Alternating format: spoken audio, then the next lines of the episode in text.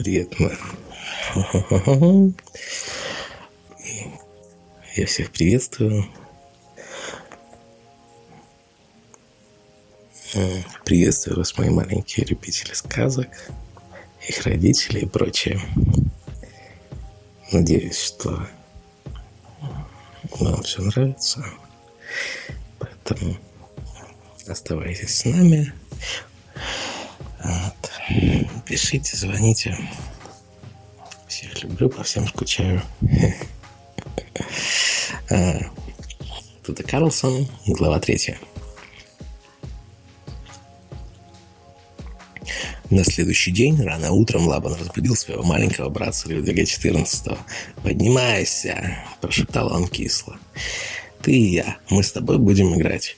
Людвиг XIV протер глаза. «Я не хочу с тобой играть!» Он зевнул. «Все мои друзья считают, что ты настоящий плут». Лабан расплылся в улыбке. «Приятно слышать. Ну, поднимайся». «Я сказал, не хочу».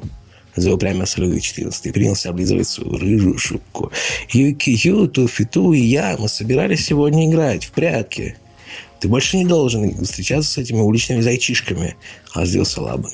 «Это папа решил, что ты больше не будешь играть с ними. Вместо этого я буду учить тебя уму-разуму». «Пожалуйста, ты можешь учить меня и уму, и разуму, но ты не научишь меня, как обманывать других». «Посмотрим», – пробурчал Лабан. «Пойдем». Лисята вышмыгнули из норы. «Вот это гриб», – заявил Лабан, показывая правой передней лапкой на большую, красивую, красную шляпку. «Гриб? Меня не обманешь», – рассмеялся Людвиг XIV. «Ты хочешь сказать, что если я съем эту шляпку, то можно этим самым заболеть гриппом? Так почему же тогда белочки их сушат?» «Ты глупее, чем я думал», – прервал его Лабан. «Я не имел в виду никакой болезни. Это гриб». «Не гриб, а гриб, понимаешь? Да, многому тебя придется учить. Лисята, крадучись, пробежали по всем лесным тропинкам. Лаба научил Людвига XIV, как называются деревья, кустарники, ягоды, грибы и цветы. Учил и многому другому. А к вечеру Лабан спросил Людвига, «Может, еще что-нибудь хочешь узнать? А то побежим домой. У меня в горле совсем пересохло, да и живот совсем пуст. Я хочу еще посмотреть, как люди живут», — сказал Людвиг XIV. «Это нельзя. Лабан замахал передними лапками. «Это очень опасно». «Хм, «Ты что, боишься?» «Я? Да я самый храбрый на всю милю вокруг». И они побежали. Остановились они только в глубокой канаве, что возле самого леса. И вдруг они увидели плетеную ограду. «А вот это называется забор», – тихонечко прошептал Лабан. «То, что ты видишь по другую сторону, его называется это поле. Там растет овес. Из него мама делает нам кашу». «Я бы хотел посмотреть на поле, где мама берет крупу, чтобы делать нам рисовую кашу. Также шепотом ответил Людвиг XIV. Рисовая каша лучше овсяной. Каша, дурак, зарычал Лабан. Посмотри вот сюда, между прутьями. Видишь вот там, на другой стороне поля, коробку с окнами. Это нора для людей. Называется дом. А около него коробки без окон. Это дома для коров и лошадей. А в самом главном маленьком домике живут куры, цыплята и яйца. Лабан облизал губы. Людвиг XIV смотрел не мигая, и его глаза делались все круглее. «А где живет тот ужасный Максимилиан, о котором папа всегда рассказывает?» – прошептал он. «Точно не знаю, но буду первым из папиных детей, кто обманет это кривоногое страшилище». «А может, может, я обману его раньше тебя?» – похвастался Людвиг XIV.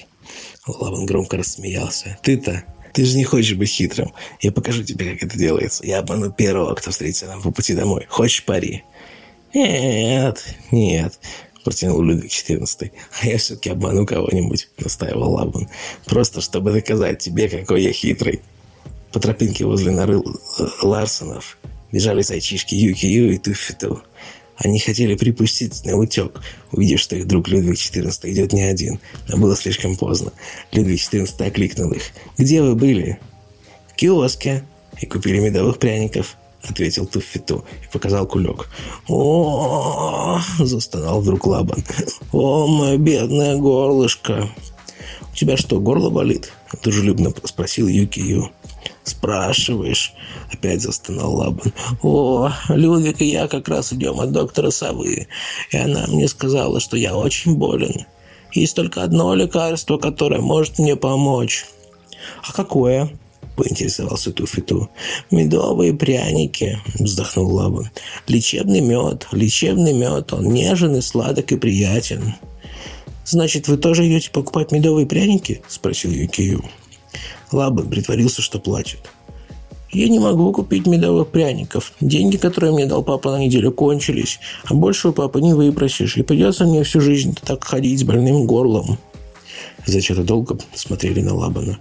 «Это правда? Ты не обманываешь?» – спросил Юкию. Охота мне обманывать вас, лучших друзей Людвига XIV. Скажи, Людвиг, разве я обманываю?» Лаван больно ущипнул Людвига XIV за кончик хвоста, и вместо «нет» Людвиг закричал «А!» «Что ты говоришь?» – дружно спросили Юкию и Туффиту. «Мой младший братишка хочет сказать «да», но иногда он переставляет буквы в слове», – пояснил Лаван. «Когда он говорит «тен», он имеет в виду «нет», а когда говорит «ад», ну, он хочет сказать «да». «Твой брат говорит правду?» – спросил Туффита у Людвига. «А!» – вскрикнул Людвиг, когда Лаван снова ухватил его за хвост. «Вот, слышите? Он говорит «да». А сам я уже не могу говорить». И он прохрипел. «О, мое бедное горло!» Зайчата стояли в нерешительности, переминались ноги на ногу. Наконец-то Югию сказал. «Только потому, что ты брат Людвига XIV, вот, пожалуйста, тебе весь кулек». У Лабана вдруг прорезался голос. «Две тысячи спасибо, три тысячи спасибо, пять тысяч спасибо, семь тысяч спасибо. Вы лучшие друзья во всем лесу. Обещаю, что не забуду вас». А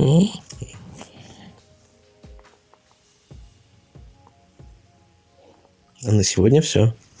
Самых сладких снов.